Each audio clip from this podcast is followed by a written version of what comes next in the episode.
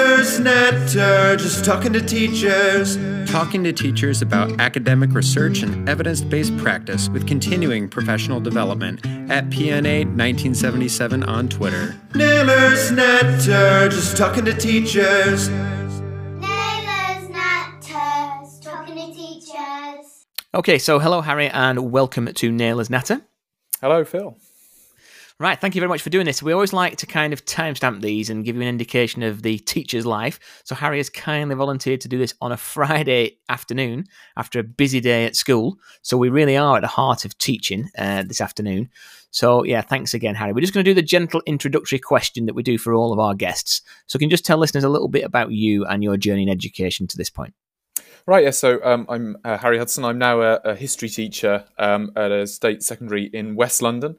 Um, I started my career actually as a, as a TA. Um, I worked as a TA for two years with children uh, with special educational needs at a school in Oxford um, while I was kind of deciding after university what I wanted to do. Um, and I decided that I did actually want to want to join the profession, so I then trained at the Oxfordshire SCITT, uh, and I'm now, uh, as I say, I'm now working full time uh, in London. And on the side, I do over the last couple of years, I've started doing a bit of writing um, about education and, and various things uh, as well. Um, and then most recently, that's that's sort of come out as, as this book, which has just come out. Absolutely. And the book is called Must Do Better, which is a great title, Harry, as well. Really eye catching title for a great book. Uh, and listeners, I'm privileged to have been given a, a, sort of an earlier copy of this, although the book is out now.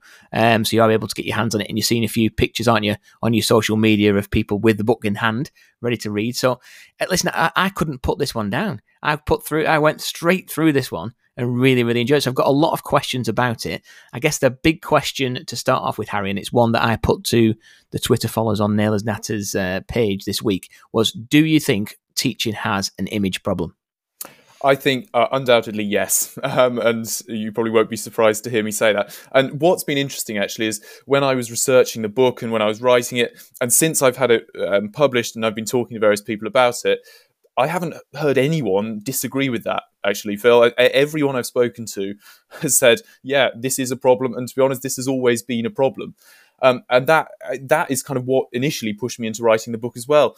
I, I would talk about teaching, and particularly when I was at university, I talked to my my peers then about about prospect of teaching, and everyone agreed that yeah, teaching has this problem. And there was always this like sort of shoulder sh- uh, shrugging, sort of thus it ever was uh, teaching's always got this image problem and it always will. And I got so fed up with that that I thought, uh, why not write a book about it um, and sort of challenge it and suggest how do we how do we overcome uh, this this te- this image problem that teaching has got. Yeah, and I mean, in terms of that image problem, um, and you unpick this, don't you, in the early chapters of the book? Yeah. Where do you think that this image problem comes from? Well, I think it's got I think it's got lots of um, causes, to be honest and I, the, I mean, the problem itself is this idea that that teaching kind of isn't isn't on the par isn't on a par with other professions. It's it's kind of seen as a bit of a fallback option. That that old phrase that um, those who can do, those who can't teach, which I'm sure we've all heard uh, trotted out to us in the in the past. Um, and this idea that it's it's not really sort of a professional profession like the way medicine is, or law, or uh, engineering, or um, architecture, all these other professions which are of equal, if not kind of lesser societal importance than teaching. Yet teaching doesn't kind of get the respect, the the status as a profession that it deserves within society. And I think that's that's well, as I say, lots of reasons there to, to unpick. It's got a lot to do with the past. Um, and it's got a lot to do with, I think, the fact that kind of everyone has been to school, everyone's seen teaching, uh, and therefore they kind of think they know what teaching is. Yeah, definitely. And I tell you what I enjoyed of those early chapters was the way that you kind of unpicked um, society's impression of education through literature. So I know I can't claim for the listeners to be extremely well read, although Harry, be pleased uh, in this bedroom slash office here, I've got some pictures on the wall which you can't see. So to remind me that I must do more writing because I do try and do a bit, I've got a Dickens portrait here, and I've got an Orwell one over there. Everyone knows my obsession with Orwell. So the reason I mention that is because you know in Dickens novels particularly, you know there are quite a few caricatures of um, educators and education. So, how what kind of role do we think that literature had to play in the current image problem that you think teaching has? Yeah, well, it's interesting because obviously literature both kind of reflects what is going on at the, at the, time of the society in which it was written, but it also helps to sort of inform opinion and, and yeah, uh, sort of um, guide the way that the public think about something. So we took Dickens as an example, um, and that all of the teachers in Dickens, obviously Dickens, this big powerhouse kind of 19th century author, arguably the most famous author of the day, and still so widely read today. Nearly all of the teachers who crop up in Dickens uh, are portrayed negatively in one way or another. So they're either the kind of the evil villain, sort of the Wackford Squeers type. Um, many people have still still heard of Dotheboys Hall, that kind of uh, pit of a terrible, you know, everything that's wrong with with schools. Um, or then you've got the kind of Thomas Gradgrind, the kind of facts, facts, facts or then at the other end you've got the sort of those helpless teachers who are there and they're just kind of um, they're a bit apathetic about life. They're doing it because they don't really know what else they want to do uh, and they don't they don't enjoy it and it's all just a bit rubbish. So dickens is kind of full of these these teachers who don't uh, present a particularly good image of the profession and again, we kind of started with Dickens, but the more we thought about it and the more we thought through the kind of the great classical authors, the harder we found it actually to find positive images of teaching in kind of the great canon of literature. Because if you look in uh, kind of authors um, of a similar time, a little bit earlier, Jane Austen, Anthony Trollope, these sort of authors, you, you see a lot of the attitude um, of, of, sort of condescension towards educators. Now, normally at that time, kind of the institution of the school hasn't hasn't quite got going yet, but sort of the attitude towards the governess, for instance, is looked very very much looked down upon uh, as a profession, and that kind of continues through literature into authors like uh, Evelyn Waugh. Um, and more modern authors in the 21st century, and even into the 21st, uh, sorry, the 20th century, and even into the 21st century, and we found it hard actually to, to find examples of really unequivocally positive uh, teachers in in literature, and I mean you can extend that to film as well. Um, it's really interesting um, that that kind of our our attitude should be guided by this, but also it's it's kind of a reflection of what is going wrong with our attitudes to teaching uh, in the UK. Definitely. And in terms of, you know, Orwell's response to um, his education, I'm sorry, Harry, I always go on about uh, Orwell. I've got to, I really got, must stop it. I must read something else. But something like, you know, such, such were the joys that he had to kind of leave until uh, sort of posthumous um, publishing because the, the, people that were involved in that were still alive. And it was clearly based on, you know, a very, very difficult school life, mm. a very difficult school experience that he had as well. And you think of all, the, you really are hard pressed, aren't you, to think of a, as you said, a positive um, kind of role model or you know figure within yeah. literature or even films, like you said. Well, um, exactly. I mean, even if you think of something like Harry Potter, which is uh, yeah. obviously set in a school, even in that, when you think of all the teachers, I mean, yeah, okay, Dumbledore is a bit of a bit of a legend, but mm. even he's not exactly a classroom teacher, and all the other teachers in it, even the ones that are portrayed sympathetically, kind of as teachers, they're a bit humdrum uh, actually. They're, they're nice as individuals and they're kind of heroes for other reasons. But actually, in the classroom, a lot of Harry Potter is Harry and, and Ron and, and them all sort of dropping off asleep or saying how boring it is uh, and how little, how sort of uninspiring the whole thing is. Um, so e- even there, where you might hope to find some role model teachers, you're, you're kind of hard hard pressed really. Absolutely are, and you think you, you're clutching at straws with things like Dead Poet Society, yeah, um, yeah. Or, or, Coach Carter, if you want to give a more sort of low, let's hesitate to say lowbrow reference there, but you know, that's yeah. a play the one of the few positive examples yeah. that you can find that maybe trotted out in the odd assembly now and yeah, again. Yeah, exactly. Or, or, I mean, there's something like School of Rock, I suppose, um, film the, mm-hmm. the, the, Jack Black, but but there, I mean, the Jack Black character in School of Rock, he's a bit well, of a he's, maverick. He's sticking it to the man, isn't he? So he's not exactly um, a role model in that exactly. Sense. Yeah. Absolutely brilliant. So in terms of, and then you kind of tie that into modern literature, and you've, you've kind of talked about how we can break free from those perceptions and those shackles of the past. So how mm. how do you feel that's now happening in perhaps in modern literature or maybe in society? Well, I'm not sure we're there yet, actually. Uh, Phil. I mean, it, it's something, and it's it's a bit of chicken and egg here, really. Whether actually we need society's image, uh, sort of perception of teaching to change, and the literature will follow, or whether actually we need some kind of groundbreaking novel uh, which has a sort of teacher at its heart um, to start that shift, to start the process of shifting uh, the image of teaching. Because you can't help think that that kind of the, ninth, the sort of 20th and 21st century attitudes towards teaching are to some extent have been influenced by Dickens and by kind of the, the shadow of Dickens and, and, authors of that time. So perhaps part of the solution to teaching's image problem now is for an equivalent author, one of the modern greats, to do the same for teaching, but uh, the reverse, to actually start to project a more positive image of 21st century teaching uh, as it is now, and as we as, as teachers all know it and, and love it. Great stuff, and that's very much what you do within the book. Uh, certainly, you know, in the later chapters, which obviously we're going to come to. Now, another thorny issue, Harry, here is in terms of pay for Mm. teachers. Yeah. Um, and, and this is a bit a kind of a, a deliberately provocative question, but one that you kind of pose in the book. And you know, is it realistic for a teacher to expect to accumulate great wealth and bonuses? And if not, which I think we know the answer, um, you know, can, how can teaching appeal to highly qualified graduates? Yeah, well, I mean, yeah.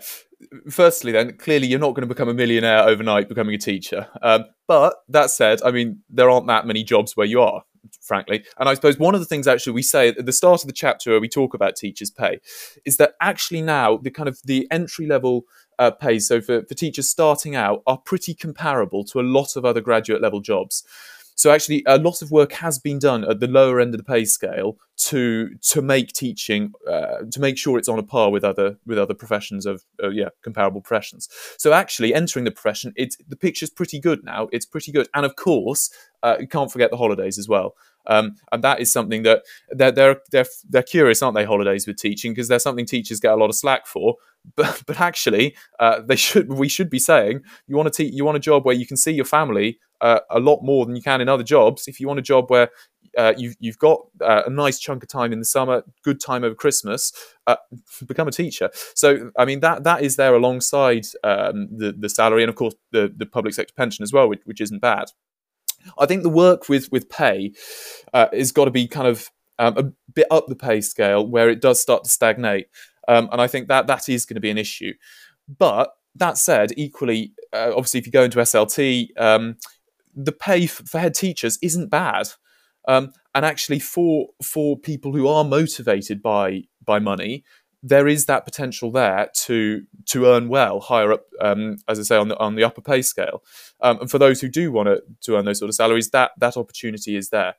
I suppose the other point we we make in the book really is that it shouldn't all be driven by pay, and that clearly is pay pay is a, an indicator of how much society values something, and therefore uh, clearly more money should be put into teaching if we want it to be valued more. However, that said, uh, at the same time, we should be building a profession that isn't simply valued because of the monetary value that society attaches to it. Actually, we should be presenting uh, a profession, a career op- uh, option to, to society, which is valued for its own sake, for its role in uh, educating young minds, in building up society. I mean, society is built by the education it gives to its children, kind of most obvious statement of the day. Um, our role within that as teachers needs to be recognised. The profession, its in, its sort of integral nature in society, uh, needs to be respected for what it is, kind of regardless of of any monetary value. Um, so I suppose yes, pay is an issue, uh, undoubtedly, and that's clearly, as you say, it's one of the, the, the, most sort of thorny issues that people always turn to. But it's not all just about pay. I think is the is the point we're trying to make. Yeah, I mean it's really interesting because obviously the book is extremely well researched in terms of you know the people you've spoken to, the work that you've done behind the scenes to find out this information, and there's a couple of bits to kind of pick up there. One is in terms of you know we almost have to apologise for the holidays, don't we? And Yeah. I find myself saying that because I mean I've said this on the podcast many times before. I'm not from a family of teachers. I don't know any teachers. You know, Hmm. everyone I speak to speak to says, "Oh, my mum's a teacher or my uncle's a teacher or something." Yeah. I haven't got any teachers, and that's not a bad thing. But obviously, Right, I yeah. find myself at holiday times often apologise and say, "Oh, off again." But I think, well, that's part and parcel of you know the, the work that we do. And the second thing is just because it's a public service service doesn't mean that we should be giving that for lesser costs. Because, like you say, you know, society attributes the the benefits of that. It's really important that they kind of Yeah. recognise that we're not just doing this as an altruistic thing to help society. You know, it, it is perfectly okay for it to be a career uh, as well. And I love what you did, Harry, as well, in terms of looking at, you know, how, and people will say there's pros and cons of this, but how, you know, academization and things like that have opened up opportunities for cross school working, SLT roles, trust work, you know, research schools, teaching schools. There's lots of career opportunities and paths that don't necessarily end, you know, at the end of the, the kind of the SLT within school. So it's a really, really interesting chapter. Thank you. Yeah, yeah, and and I mean, there's there is a lot there's a lot to be said about pay, and I think um, it, it's one of the things that gets understandably gets people most worked up actually. Uh, and if there's a conversation to be had and it starts with pay, then great because this conversation needs to be had. And as I say, if pay is the thing that starts it, uh, happy days as far as I'm concerned. Absolutely. Okay, so another thing that um, teaching both benefits and suffers from is the fact that everybody has an experience of it. So, mm. you know, I've worked in, I've only worked in two fields um, in my career. So I worked in football first, as I go on about every week. And then I worked in education. Now, obviously, everyone hasn't had an experience of football necessarily, but my word, lots of people have an opinion about it and can do it better than those that are professionally qualified to deliver it. Uh, never mentions his own air license.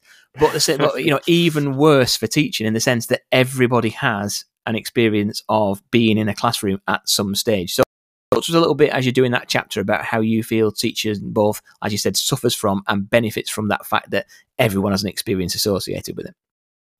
Yeah, and I think I think it is it is a real problem. It, it's a challenge for us as teachers actually that that everyone, as you say, everyone's been to school. I mean, well, the vast majority of people have been to school, so they have sat in a classroom and they have uh, watched a teacher doing their thing, and they therefore think they know what teaching is. They think uh, they've got it sussed, and they think, why would I go back to to that? I've kind of seen teaching. I want to do something new. I want to move on uh, to to kind of the wider world.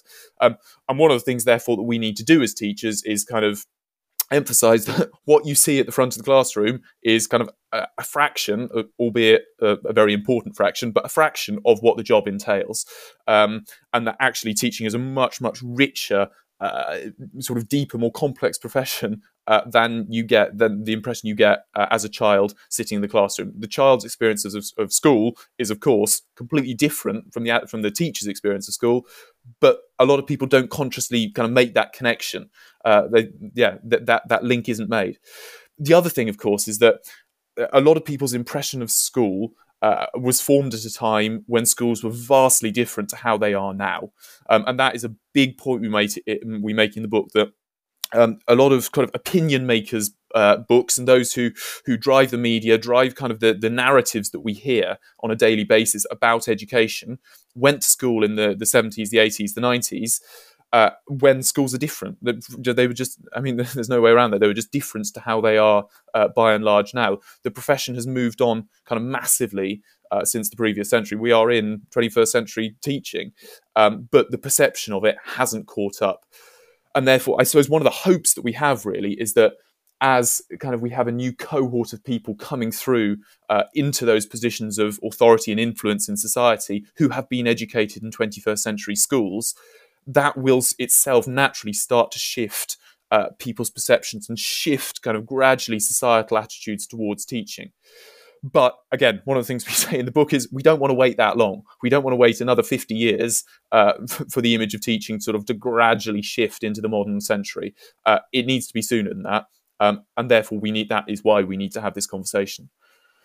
Yeah, definitely. And I mean, in terms of what you said about decision makers, and you know, I'm going to be one in one of those older thresholds, aren't I? Upper echelons of, uh, you know, I went to school in the 80s, so mm. therefore, school is, you know, quite considerably different from that. But I tell you what, Harry, school's very different from the early 2000s, and mm. I've mentioned this a few times. I'm sure that you probably aren't familiar with this, but there was a, a teaching program on Channel Four called Teachers at the turn of the millennium, which you know was when I started teaching, depicts a very, very different classroom situation, mm. you know, compared to what we have now.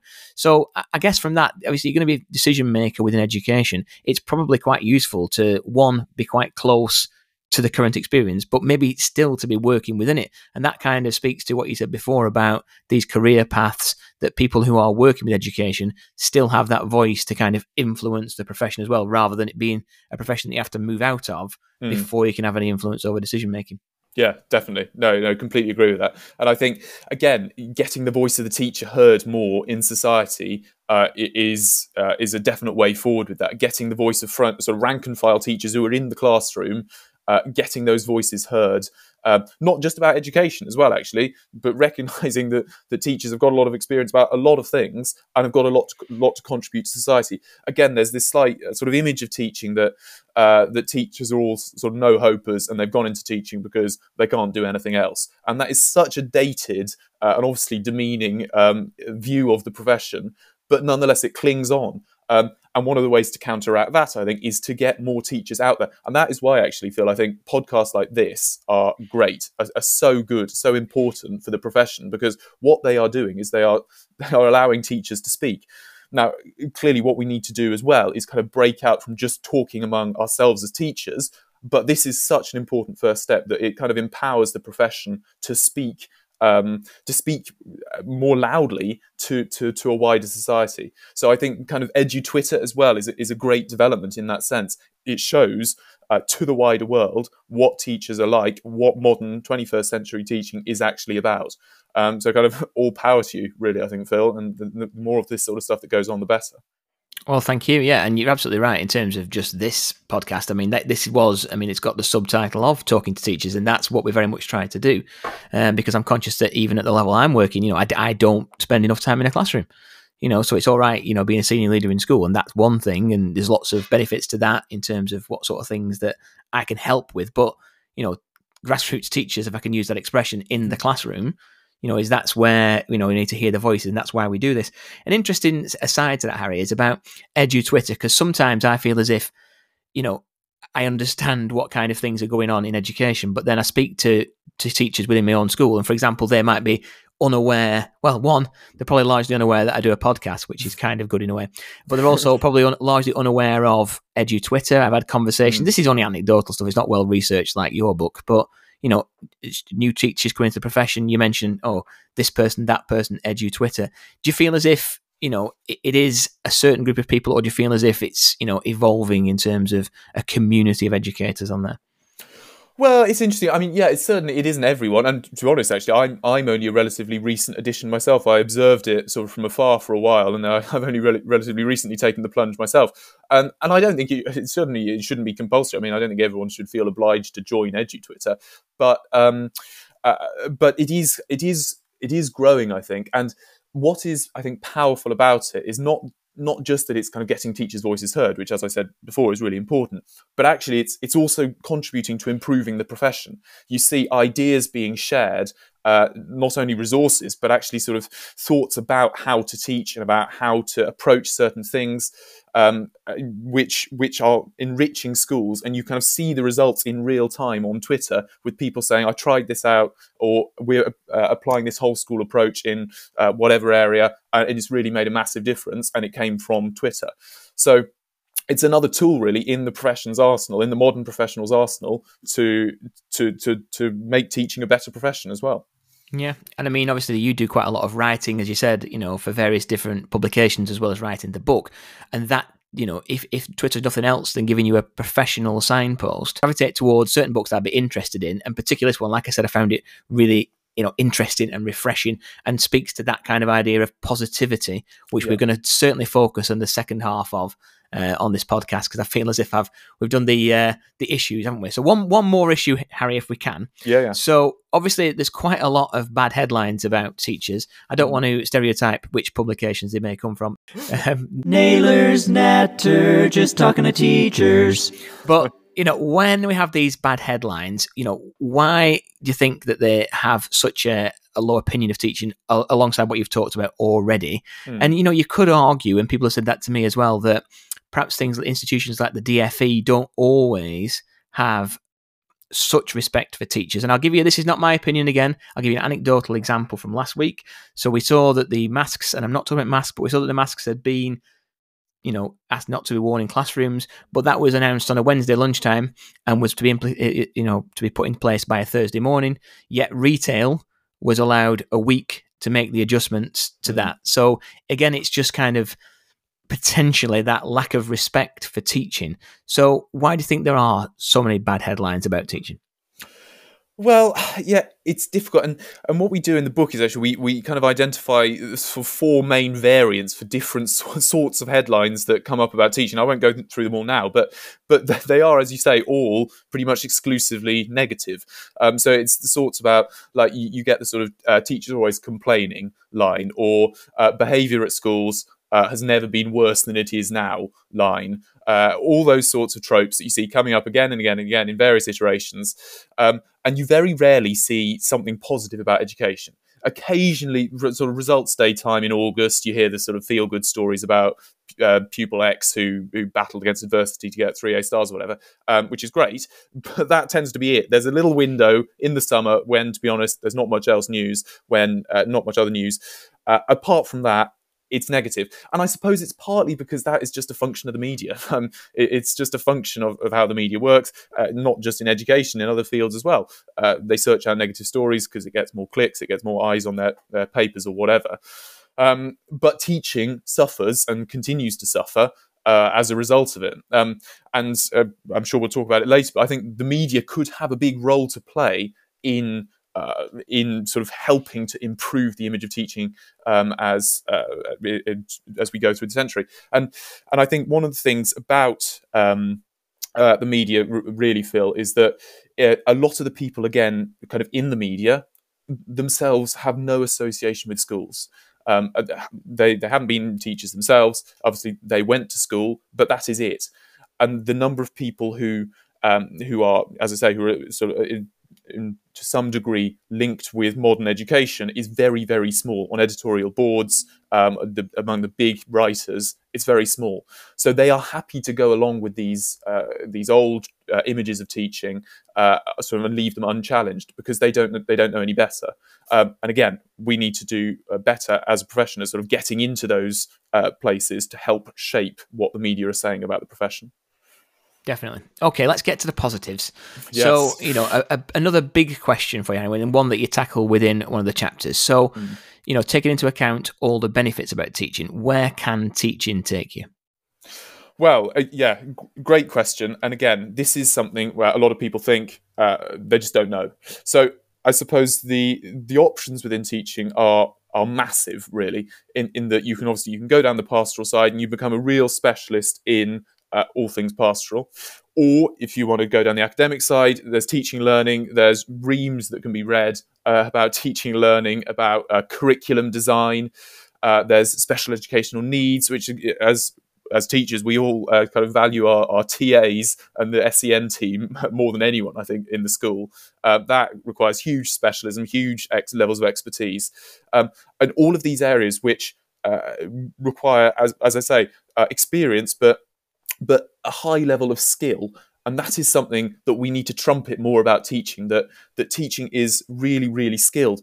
And again that links back to something i, I wanted to say actually phil that what kind of the reason we've written the book now um, is because we think that now is the moment to try and affect the change that we're calling for because lots of parents during those lockdowns came up close and personal with teaching with education in a way that um, they they haven't before, or they haven't since they were themselves at school, and they realised that actually, blimey, this teaching business uh, is quite hard, um, and that is that again we saw a lot of that. Um, parents saying, "I don't know how you do it. Uh, it's really hard." This, and we need to be now capitalising on that upon upon that perhaps slightly greater open mindedness that has resulted from that towards teaching and start saying, yes, these are the skills that you can develop as a teacher. These are the places you can go as a teacher.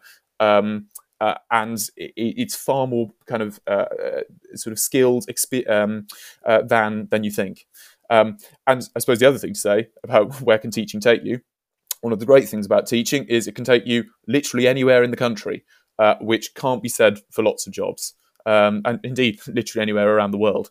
Um, so yeah, that's that's the big sell. Uh, well, you, you don't have to sell it to me, as you know. No, I mean, no. even after you know you're talking to somebody now, and, and obviously you're the same. That after a full day uh, and a full week, yeah. we are you know having a discussion about teaching and learning on, a, on a Friday night, aren't we? You yes, know, exactly. for everybody else's benefit. So yeah, you absolutely don't have to do that to me. But in terms of you know, we've talked a lot about the, the kind of historical uh, idea of teaching, but you're very much at the chalk face, if I can use that expression, in uh, 2022. So, what is the positive reality for you of what it is actually like to be a teacher at the moment? Well, uh, the positive reality for me is that, as I see it now, is there there has never been a more exciting time in many ways to become a teacher. Now, there are, there are a lot of people who will kind of hear that and scoff. But actually, I think there's there's a lot going for sort of education, sort of in the broadest sense at the moment. Work has been done on kind of cognitive psychology, on neuroscience, these sorts of developments uh, into how we learn, into the science of the brain that we just haven't had before. Um, and while I'm sure that obviously there'll be developments, there'll be um, things that we are now we now think are right will uh, in future years turn out to, to, to be wrong or not quite as, as, as we think. But nonetheless, it's an exciting time to be entering a profession that that is that revolves around uh, the brain and around how to teach and how to learn. Um, and all of those sort of tools are at our, at our fingertips as educators in a way that they haven't been to our predecessors in the profession. Um, and just the, the, the books that, that are coming out on a, a, a, weekly basis about teaching, about good practice, and about, as I say, cognitive psychology, neuroscience, uh, make it a, an empowering time to be to be becoming a teacher. Um, and that that for me kind of sums up uh, 21st century modern teaching. The the kind of the excitement that that the power we have to shape young minds is greater than perhaps it has ever been.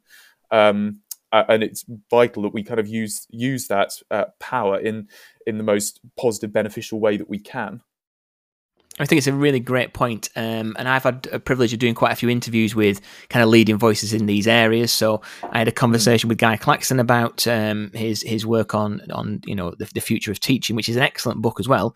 Um, if people haven't read that, and he spends a lot of that book, as you do, you know, talking about cognitive science and talking about you know professionalizing the, prof- the, the teaching profession. Yeah. And you know, I had that conversation with Michael Young of. Uh, of powerful knowledge and one of my mm. favorite interviews that we did and you know i made a point with him and he agreed which was one of the greatest things ever harry. You know it was like it was like, it was like doing well at school when professor michael young says you've made a good point. But it was that that re-professionalizing of, of teaching because you know when i started teaching it was very much well it doesn't really matter about the subject that you teach. If you've got a certain amount of skills um, you can kind of do anything and you just put your front of the kit and you'll be fine.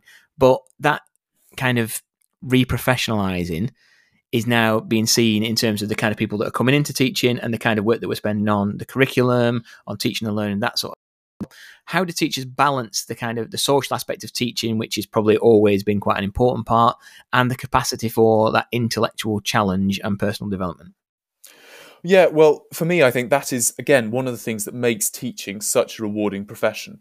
In that, clearly, the kind of the social element of teaching uh, drives us all as teachers. Really, that that um, the sort of fundamental idea that we are there to to to turn around. Well, not exactly necessarily to turn around, but to influence, to shape uh, young people's lives. Um, and that is such a powerful concept that we are setting up young people for the rest of their lives. Um, and clearly, our impact is often most keenly felt with uh, those children who uh, are from the most deprived backgrounds. And that's the social role of, of, the teacher in that sense is is something that keeps a lot of us in the job. It, it, it, really is a kind of an inspiration to know that we are doing that on a daily basis. clearly, we, we don't always do it as well as we like, uh, and clearly there are there are times when, when we get it wrong. But but the the knowledge that we are there, kind of battling for these children uh, every day, it makes it is it as I'm sure you, you agree is it makes it a, a thrilling profession. Um, uh, but then it's not all just about kind of that social element because we're not we're not social workers. Um, uh, that that's a that's a different career itself. That kind of uh, place then, as you say, for the kind of the academic, the sort of personal fulfillment, the intellectual challenge that comes with teaching uh, is very important as well. Um, and when I was training, actually, I, I did a bit of maths training, um, weirdly uh, though it might seem. Um, and I was I one of the classes I had probably one of the hardest classes I'll ever teach uh, was a bottom set year seven maths group. Um, and blimey, I mean the the intellectual challenge of, of teaching them uh, was was phenomenal actually, and I, I hadn't quite anticipated quite how how academically challenging I would find it. Weird though that sounds, teaching teaching these kids sort of the basics of arithmetic uh, and sort of grappling with things where as adults we forget what it means not to understand. So basic addition. Um, uh, getting your head around how to teach that to a child who just can't grasp it, it, it is yeah it's one of the most sort of intellectually challenging things I think you can do and then of course at the other end you've got A level teaching, uh, teaching uh, teach year thirteen history now, which itself uh, is full of uh, sort of intellectual academic challenge. I mean, I have to make sure, blimey, I have to make sure that I'm on my game when I walk into my year 13 lesson because I know if I'm not, uh, I will be found out. Um, so I suppose it's a combination then of those two things the social element and then the academic kind of intellectual uh, challenge of teaching for me is what makes it again a, a unique profession really and, and such an exciting one Yeah, and I mean, I don't know if you agree. I feel as if that kind of intellectual challenge has had a resurgence in recent years with changes to, you know, um, kind of curriculum and Mm. more demand of those subjects. You know, I, I've, you know, even though I was a football coach first, I've always had the biology degree in the back pocket because Mm. my dad insisted that I did triple science at school and I went to university and did a biology degree because he said you might find it useful at some point. So, you know, I carried that around for about 15 years and, you know, very rarely challenged it very deeply. Hmm. Um, but in the changes to curriculum and the, and the, you know, the, the look that I've had in the last couple of years in terms of teaching top set groups, I found myself extremely intellectually challenged by Mm. some of the, the top end. And, and that also feeds into all of that stuff around personal development, but also that social aspect. Because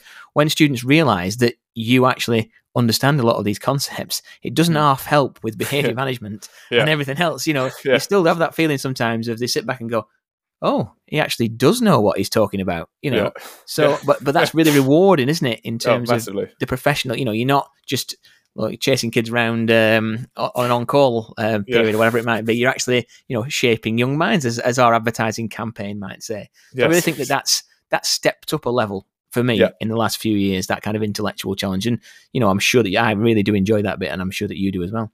Yeah, yeah, definitely. And and as you say, the I suppose it's uh, uh, as you say the, the the role of subject specialism and subject knowledge um, emphasised more, I suppose, in the teacher standards as well now um, has, has played a big role in that. And and Ofsted obviously when they when they come around are looking for that sort of subject knowledge um, sort of stuff. Uh, which, which on balance is, is probably a good thing. I think, as you say, it, it, it keeps us on our toes and it keeps us um, it keeps us up to date with our subjects, which, as kind of enthusiasts for our subjects, obviously, particularly at a secondary level, uh, we we should be. Yeah, and you look at uh, just to dwell on that point, and you look at the number of teachers now that have been encouraged to take master's degrees, for example, um, and do further qualifications, not just as something to say, "Well, I've completed that," but actually for something to use in Yeah. the classroom. Yeah, exactly. And that that kind of continued professional development, um, uh, again, is something that I think we as teachers need to need to make more of. Actually, and again, it's kind of going back into this thing of teaching. And again, like you were talking about with sort of reprofessionalizing uh, the profession, making it making it clear that like other professions, we are constantly training, we are constantly learning. We aren't just kind of uh, thrown into the classroom and there you go. Um, we're, we're constantly improving, like doctors do, like lawyers do. We're updating our knowledge, we're deepening our understanding of whatever it is that particularly interests us, or whatever we feel we need to deepen our, our knowledge in.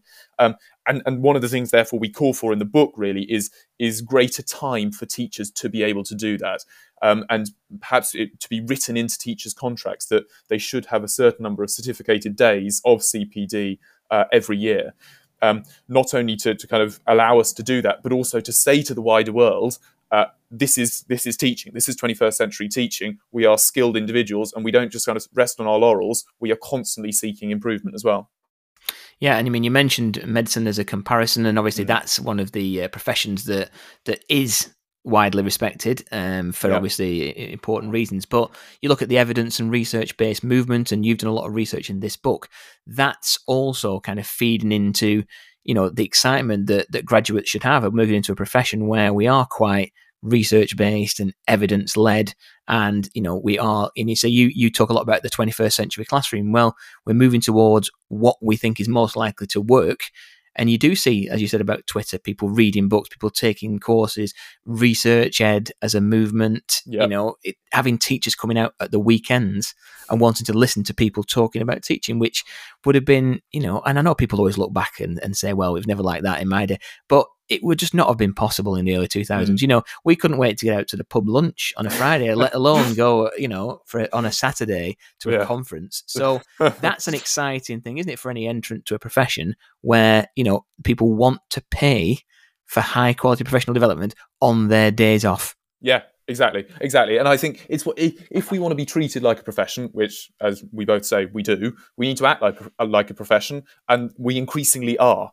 Um, and yeah, it, it's get, again, it's about getting that message out there so that the wider world knows that this is what is going on in 21st century teaching. Because at the moment, they just don't. No, agreed. So, in terms of this new image that you argue for in the book, Mm. um, how can we go about presenting that new image, and what do you think that new image should look like? Well, I mean, partly I think it's about, as, I- as I've said, kind of exposing the reality of what is actually going on in, in modern 21st century schools. I, I think we have got uh, a great message to sell. Now, I know, I know there's kind of things that could be improved about education. I know not every school is perfect, uh, and I'm not clearly we don't say that anywhere in the book. But that said, there is a lot that I think as as teachers we can be proud of about what is going on in, in our schools at the moment. And I think part of the thing we should do actually is open our schools up more to society. Um, and obviously that, that's been difficult in the last couple of years because we ourselves have been barely able to get into them. But as COVID recedes, um, I think we should we should do a better job at getting, for example, local businesses into schools more. Um, and I don't know about your experience, Phil, but my experience of getting people into schools, they come in and they go, "Wow, either wow, school wasn't like this in my day," or they go, "Wow, I had no idea you were doing this." Um, and that is that's such a powerful thing. And again, there, there I mean, there are loads of TV programs uh, like this where there was that one I can't forget what it was called, the Secret Teacher or something, um, or this, when they sent people in disguised as TAs into into schools, uh, and they would come out with their uh, eyes well and truly opened to kind of the work that teachers are doing. Um, and I think we need to be doing more of that actually, because I think, as I say, we've got a good product, as it were, to sell. We need to do a better job of selling it.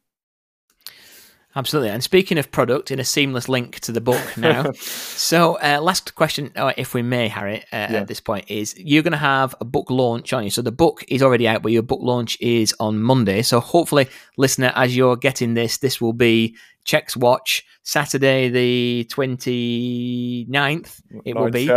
It'll be out on Saturday 29th. So you've got opportunity to sign up for that. Now I've signed up for that on Monday because I'm very much looking forward to you kind of in-depth discussing that. So can you just point listeners to where that's happening, where they can get involved in that, and a little bit more about kind of, you know, where they can find out more about you as well. Yeah, so I'm the the uh, there's a sign up for that. That's um, on Eventbrite. Uh, it's been chaired. It's a roundtable discussion about, uh, as you say, about the image of teaching, about where we go from here. It's being chaired by uh, Sir Anthony Seldon, who's obviously uh, got a lot to say about about these sorts of things. And then we've got um, Alice Thomson, columnist from the Times, uh, coming along as well. Rebecca Boomer Clark as well from AET. Uh, and then we've got again some um, teachers from to use that phrase again the, the chalk face. So hopefully it's going to be a really uh, sort of good discussion about future teaching. I'm uh, I've got a link for that uh, on my Twitter uh, feed. So I'm at Harry Hudson uh, 21 um, on Twitter.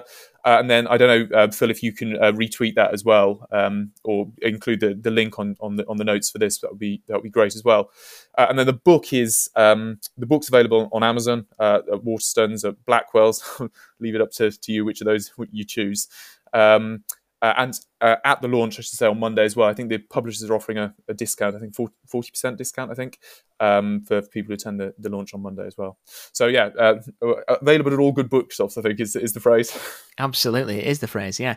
So, um, just to say thank you, Harry. Really appreciate your time. And I mean, you know, obviously, I read a lot of books, and I speak to a lot of people, and people will probably say, "Well, you always say how much you enjoy the books," but you know, I was refreshed by this one. I really was, and it, you know, to see, you know, someone so passionate about teaching, so knowledgeable about teaching, and to present a really positive case. It's why we do what we do in terms of the podcast. Because I've always said, Harry, and you know, people will probably get sick of me saying this that quite often I come home at the end of the day and say, Well, I've got a podcast that's coming up tonight. And I feel like, Well, I've done nothing but talk all day. Yeah. It is the last thing that I want to do is talk again to, you know, to another teacher about something else. But the passion, the enthusiasm, the knowledge, you know, I felt from reading that book that I wanted to kind of start again. You know, I couldn't wait to get back into the classroom and actually do that. And I read it right the way through and I've gone back and read sections of it as well. So I can't recommend it highly enough to the listener or to the viewer, you know, because obviously we might be on multiple media here. So we will certainly put links to it um, on our Twitter, which we've been doing all week already. We'll put links on the show notes as well. And hopefully we can get this podcast out just in time for people to attend uh, the roundtable discussion as well. So really appreciate your time tonight, Harry, on a Friday. Thank you very much. Well, thank you, Phil. Thanks so much for having me. Naylor's Natter, just talking to teachers. Talking to teachers about academic research and evidence based practice with continuing professional development at PNA 1977 on Twitter. Naylor's Natter, just talking to teachers.